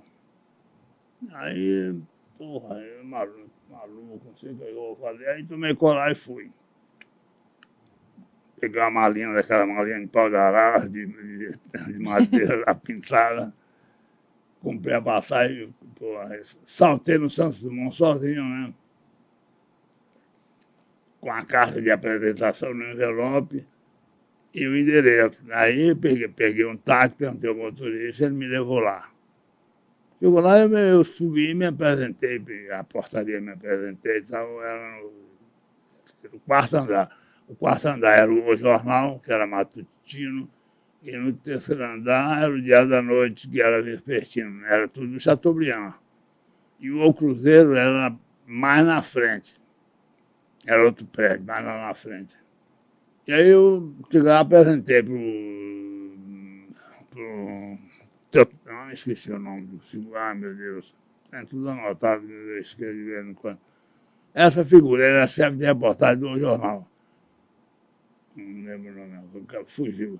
Aí ele me recebeu muito bem. E disse, Evandro, peraí que eu vou ter que chamar o Anjo Regata, que é o diretor de fotografia, e vai conseguir, não tem problema, mas eu não posso, tem que ser com o Anjo chamou, ligou lá para baixo, o anjo ficava no, no, terceiro andar com a, a, a, equipe, era uma só por dois jornais. Uhum. E eles ficaram no terceiro andar. Aí ele subiu. Anjo, isso aqui é meu sobrinho. Já me apresentou como sobrinho, né? veio da Bahia agora, baiano está chegando agora. E nós precisamos dar uma, uma, arranjar uma vaga para ele. Ele ele é fotógrafo, mas é novo, está aprendendo, tal, tem que trabalhar, dar uma ajuda para ele aí. Ah, não tem eu acho maravilhoso. Não, não tem problema, vamos lá, lá, lá. É bem incrível. Aí, tudo bem, arranjou isso, mas agora é o seguinte. Eu, para botar o Evandro aqui também, para dar, fazer arranjar um emprego logo definitivo para ele, tem que falar com o diretor aqui, o Manda-Chuva, que é o diretor dos associados.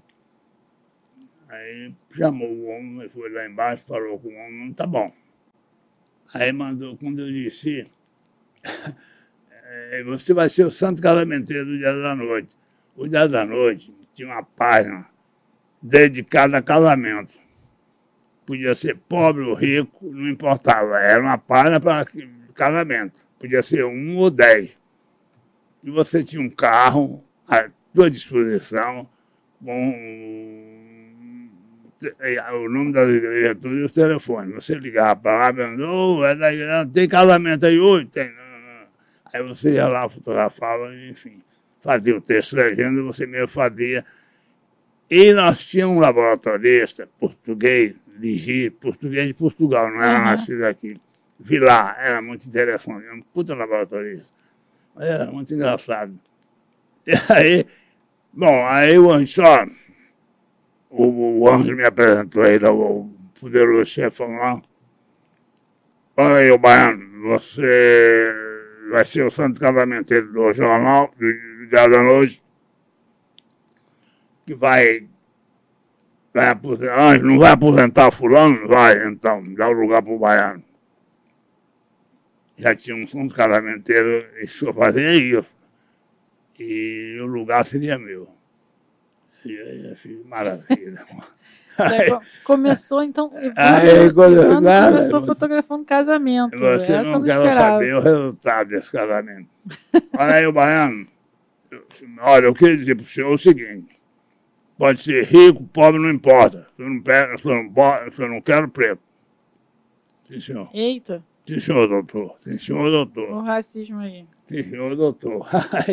No dia seguinte, quando eu, eu, recebi a chave, né? tomei o lugar do que ia aposentar do, do outro. Me deu o carro, a igreja, o nome da, a pasta com o nome das igrejas e os telefones, tudo. Aí eu liguei, comecei a ligar em um carro, era, me lembro do carro até hoje, era uma caminhonete GMC, verde. Aí eu peguei, liguei para a igreja, não achei, não, só achei casamento numa igreja. Eu digo, porra, mas que porra, não é possível. Aí arranjei um casamento lá pro final da tarde. Opa, eu digo, oba, que maravilha. Parti para a igreja. Todo feliz da vida, né? Quando eu chego lá na igreja, saltei do carro, entrei na igreja, na igreja da Gávea. Entro, dá o casamento. Um casamento simples, não era nada majestoso. O noivo, um black power, o cabelo desse tamanho. e a noiva, um alemão, loira. Puta, meu Deus, e agora? O homem não quer preto. É, que se dane, eu vou fazer a foto assim mesmo. Fotografei, né? É, cheguei no jornal de volta, disse o, o Vilar, era o laboratório. O Vilar, Rapaz, o homem não quer preto, eu achei só um casamento com um negro. Isso não tem problema, vai ficar branco. Ele era senhor laboratório. Aí me dá o filme. Aí eu tirei o filme da marca. 120. Aí já não estava mais com a maquininha da Bahia, com a, uhum. é uma máquina poderosa aí, mas uma Rolleiflex do jornal. Aí, aí ele revelou o filme está aqui, vou, vou ampliar. Era uma foto só, era padronizada, que era com papel Kodak, era 1824. Fez a foto e me entregou. Aí, não ficou branco? É, tá branco. Eu fiquei sem saber, eu fiquei besta, né? Mas o carro tá branco, porra. Porra, é maluco. Aí levei pro Ângelo, mas não entreguei na mão do ano, que era o diretor de fotografia. Mostrei, ele está ótimo, entrega lá para a secretária do homem. Aí, já, já bateu o texto legenda, eu digo, já. Você fazendo um texto casou-se ontem na igreja tal, o senhor Joaquim Nabuco, com o Cone Baipendi, sei lá. Entregava um texto legenda, e entregava lá, podia ser um casamento, como eu te falei, ou tanto se fosse fotografado entreguei a moça e quando é oito e pouco, eu toco o telefone. Depois é o anjo que vai contar pra gente. Anjo, vem aqui na minha sala, pô. O anjo foi, né? Pegou. Porra, esta merda aqui, eu não falei que eu não queria preto. Preto, olha aqui, bater você, quer me enganar? Olha aqui o cabelo do, do filho da mãe. Pô, caramba. É, o cabelo não teve jeito, né? É. E aí, manda esse baiano embora. É burro, eu vou mas rapaz, o homem é, é o baiano, é sobrinho do, do nosso amigo lá de cima. Ah, não lembro mais o nome. Sei lá. E aí, não, não quero saber, é burro, manda embora que é burro. Aí o homem voltou triste, só baiano. Some daqui, eu não vou mandar você embora. Ele quer te mandar embora, mandou embora, que você é burro. Você você fez uma burrada aqui que não, que não me mostrou a foto. Eu te mostrei, você, você não pediu, aí eu levei. Mandou entregar a mulher lá, é, eu devia ter entregue na mão dele, melhorar, que ele teria descoberto. Aí eu fui embora para casa. E, nisso tudo, antes né, da apresentação da carta, Aristóteles Andrade, lembrei o nome do chefe de redação do jornal cadê? Vamos, você está tá onde? Está morando onde? Eu digo, eu não estou morando em lugar nenhum, a minha mala aí. A mala de Paraíba, aquela. Porra. Aí, aí vai na merda. Aí, vamos arranjar uma, uma, uma, uma, Como é que você quer morar? Eu digo, eu não tenho dinheiro, pô, tem que morar num lugar, sei lá, um quarto, sei lá o que era. Tá bom, vamos arrumar. Aí pegou o próprio Jornal do Brasil Olha a coincidência. Aí furiou lá, arranjou um quarto no posto Ah, ah, ah, tem uma cama, um quarto, tá até aqui. Né? Aí vai lá. Peguei o táxi, fui lá para onde eu ia morar. Chegou lá de uma ex-vedete. uma mulher linda, rapaz. Fiquei, e, porra, é, já melhorou a situação. aí, aí fiquei morando lá com um policial militar não, Polícia Federal. E aí ele disse, não vem aqui não. Fica esse fica lá, some, mas tu vai aparecer aqui quando eu te chamar. Eu vou, é, fogo de palha, eu apago isso. E aí me chamou realmente. Tá, tá, tá, tá apagado, o fogo já apaguei. Está resolvido. Agora, essa, agora tu vai fotografar o baile do Teatro Municipal que é você sozinho, e aí, domingo, ao desfile de escola de samba era na Rio Branco. Começava na Presidente Vargas, terminava na Rio Branco. E a imprensa ficava ali. Eu fui, mas não, não fui sozinho fotografar. O carnaval, o baile eu já fiz merda. O baile eu, eu cheguei lá para fotografar, era lindo. Ah, aluguei o smoke, só podia entrar de smoke. Aí chego lá no teatro fui de laica emocionante, lindo, que coisa. Eu fiquei besta. Né? E uma hora da manhã, parava o baile, aí descia uma escada lá em cima. Porra, cara, que sacrifício. Como é que eu subo? Não tinha quem perguntar. Os caras já tinham subido o sotol todo, e ninguém sabia dar informação. E eu... Aí cadê eu chegar lá em cima? Não, não consegui no fotografia o, o Fantasia. Olha, tem, é importante, Evandro de Castro Lima, Cláudio Bornai, não sei o que mais, tá bom. Puta merda. Aí, bom, cheguei lá domingo de manhã para revelar o filme, com a cara triste. O que é que houve? Vieram ver minha cara. Quebrei a cara. Quebrei a cara é um termo de redação. Gente. Porra, Baiano, tu é burro mesmo. Porra, o que é que eu vou fazer com você? Não sei. Vamos no Cruzeiro, que o Cruzeiro era nosso. Fomos no Cruzeiro, ele pegou lá meia dúzia de fora, mas não deixou carimbar. O hum. homem não vê que não era o mesmo. Olha aí, Baiano burro. amanhã é o desfile de escola de samba. Se tu quebrar a cara, quem vai te mandar embora sou eu, não tem mais perdão. Não fui eu, não era eu sozinho, era a equipe de, de três, não era como mais para cá que a equipe toda de 10, 15 fotógrafos, como era no Jornal Brasil. Eram dois, três fotógrafos. Aí eu fiz parte dessa equipe de três ou dois, sei lá. Realmente eu fiz um trabalho decente. E no dia seguinte da paginação, ele segurou aqui um, uma, uma, uma, uma, pasta com umas fotos, já todas com o nome e tal. E ele me entrega isso aí, não, porque você está fazendo esse mistério? Não, eu, depois, depois eu te entrego, faz ver aí a foto de todo mundo, tal, é o, é o desfile de coração. Aí no final ele disse, passa, passa pra cá. O cara era grosso pra caramba. Aí Anjo hoje, é, tá bonito o material. Por que, que você fez esse mistério dia do baiano burro? Quando trouxe essa desgraça para cá, trouxe. O que é que eu falo? Não, resolve aí, arranja um lugar para ele. E assim comecei em 57. Ah, fiquei até no dia lá, até 62 Diário da Noite, o jornal, o Jornal do Brasil, aí eu, eu comecei a aparecer e você vai aprendendo e e o Jornal do Brasil me chamou. O Jornal do Brasil era a elite da fotografia brasileira. Aqui no Rio, o Jornal do Brasil foi. Era a elite.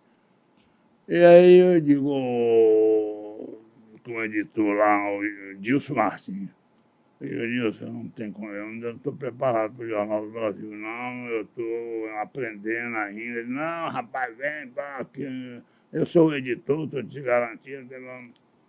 Aí eu saí do, Diário da Noite, pedi demissão, fui para o Mundo Ilustrado, e hoje era do Diário de Notícias, era uma revista maravilhosa também.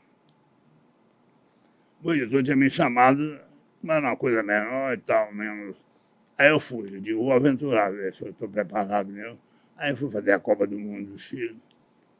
Na volta eu vi, eu estou preparado. Fui lá, eu estou preparado para vir para cá, quando você quiser me chamar. Ele me chamou, eu fui. Entrei em 73, 73. É, não, é 73? Acho que foi. Ou 63. Não, que 73. 63, 63. É, 63, 63, sim. 63. É, ficou mais de 40 anos lá. É, 63. 73 eu estava já. 63 eu fui para lá antes do Jornal do Brasil, fiquei lá 47 anos, até 2010, quando o jornal deixou de existir. Você fotografou ah, o, o jornal fechado também, né? Que o Rogério falou. Como é que é?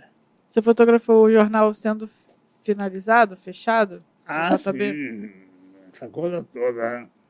E aí eu queria fazer Belas Artes, eu, eu frequentei mais ou menos pouquíssimo tempo, porque é, naquele tempo não era como hoje, que todo mundo tem a regalia, mundo tem sete horas, vai embora.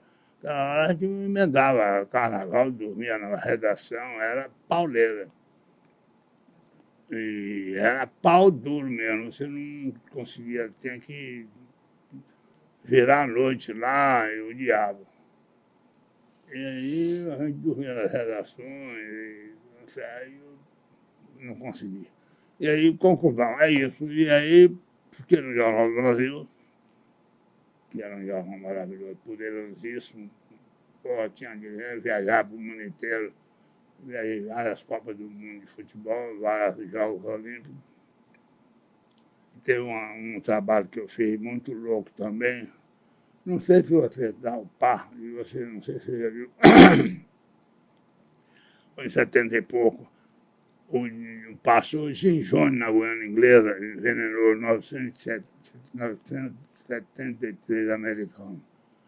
O Jim Jones, quando tu olha na internet para saber quem é, o Jim Jones era um pastor fanático americano que fundou uma seita lá na Guiana Inglesa, lá na selva da Guiana Inglesa.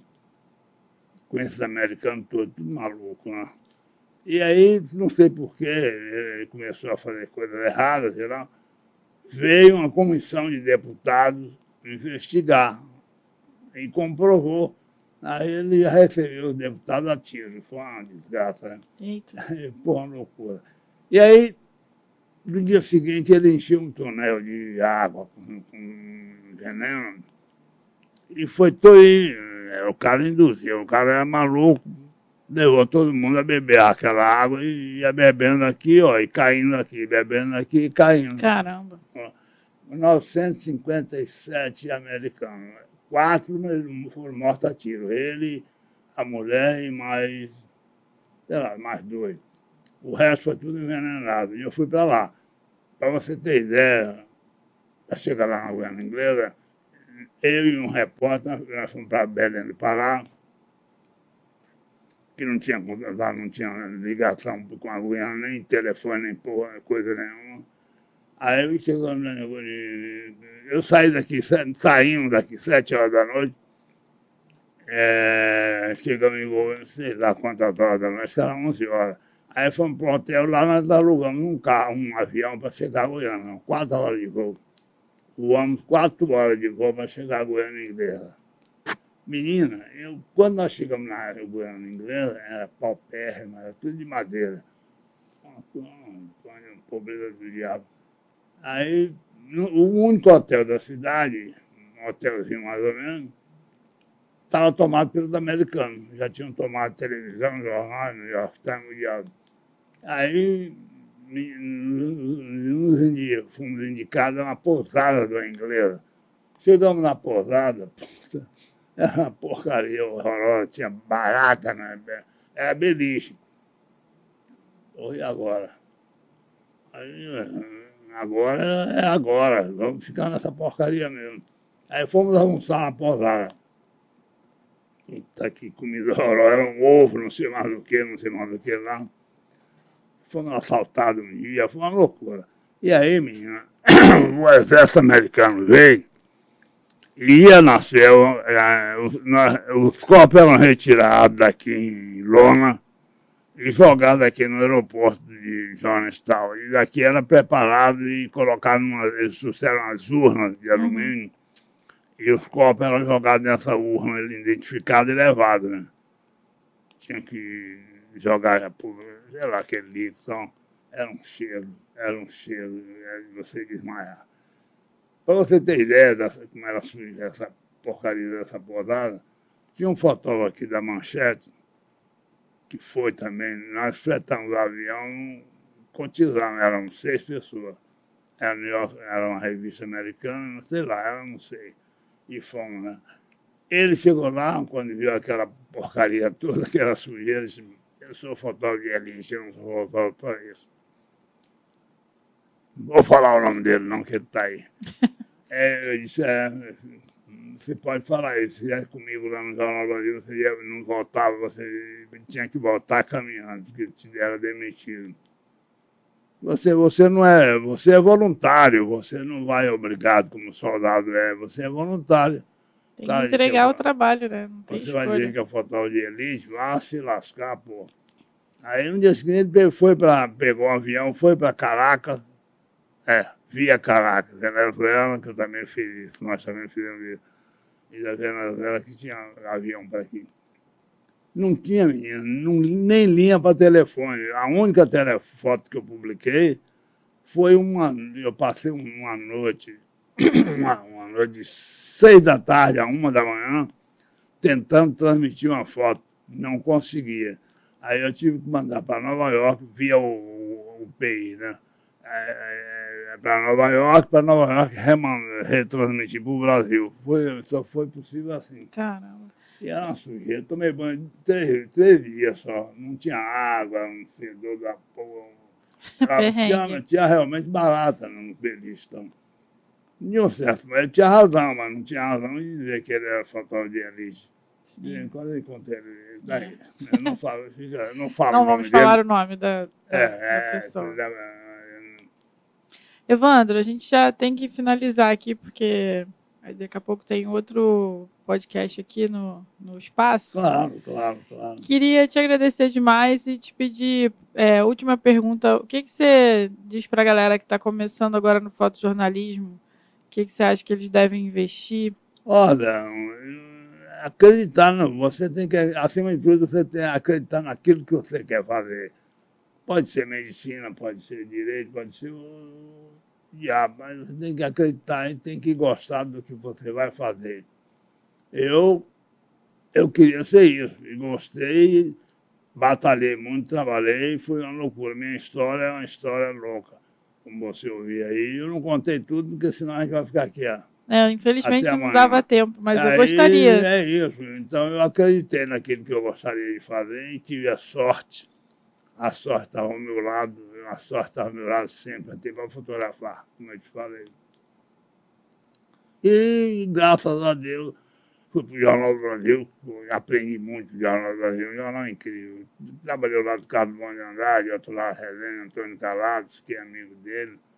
Tinha fotógrafo maravilhoso, Alberto Ferreira, que foi tornou editor, que é tinha um olhar espetacular. Então a gente aprendeu muito lá no Jornal Brasil, eu aprendi muito, muito mesmo. E é, eu só posso dizer que eu sou uma pessoa feliz, graças a Deus, agora que eu estou com essa porcaria dessa da Covid. Mas vai melhorar, vai passar. Está me atrapalhando a vida. Mas essa exposição da, da Instituto Moreira Salles, lá em São Paulo, é belíssima, bem montada, é linda. Eu acho que o trabalho do Sérgio Burro com esse livro foi... Foi incrível, está lindo perfeito. mesmo. Perfeito, é um livro lindo. O catálogo, como eles chamam o catálogo, que é um, é um livro, livro maravilhoso. É uma maravilha, isso aí não é catálogo, é um livro maravilhoso. A exposição está linda, bem montada, eu fiquei emocionado. E, e aquela história que eu te falei de gente chorando foi verdade tem verdade acompanhada e vista pelos funcionários de lá. E na última, sábado, quando eu fui lançar, porque a, o, a, o livro foi lançado um mês depois, se não ficou pronto para abertura, que a gráfica, a máquina quebrou. E aí eu estava com minha filha, Diana, e com minha neta, Manuela, que é formada em jornalismo também nós estávamos saindo do andar de cima para descer para a exposição. Quando eu chego na exposição, tava, acho que era baiana, né? Chorando lá, me viu assim, eu não te conheço pela fotografia, eu estou emocionado chorando. Para de chorar. O que é que houve? É maravilhoso, eu estou encantado, eu estou emocionado. Eu digo, tá bom, mas não chora. e aí foi muito engraçado. As meninas acharam graça, não vi, não. Bonitinho. Mas é, é isso, referência. então eu te agradeço, fiquei muito feliz aqui, vir aqui com vocês, contar um pouco dessa história doida minha. Mas foi ótimo. Muito obrigado, estou feliz. Eu que agradeço, foi uma honra. Nossa, sou muito não, privilegiada. Não, foi um encanto, eu fiquei feliz, minha de verdade. E o convite está feito, se você quiser voltar outras vezes, porta muito sempre obrigado, aberta para você, que sei que tem muita história, não deu nem para perguntar obrigado, tudo aqui. Muito obrigado, fico feliz. E é isso. A história foi mais ou menos meia contada, mas está contada. Uma partezinha, depois ele volta para uma parte, segunda é, parte, gente. Vamos guardar para outra, para metade. É, vai ser um feriado. Ai, meu Deus. Galera, preciso agradecer a Balec, a nossa patrocinadora aqui, que fez isso tudo ser possível, que está com a gente aqui desde o início. Muito obrigada, Balec. Acessem o QR Code, façam seu cadastro no site, já começa a vender suas fotos para ganhar dinheiro e de repente comprar os livros do Evandro, né? Tem tá, tá difícil de achar, mas vocês vão conseguir. Que nem eu, tem que ir nas livrarias e correr atrás. É isso, gente. Obrigada. Obrigada, Evandro. Muito obrigado. Fiquei feliz. Parabéns.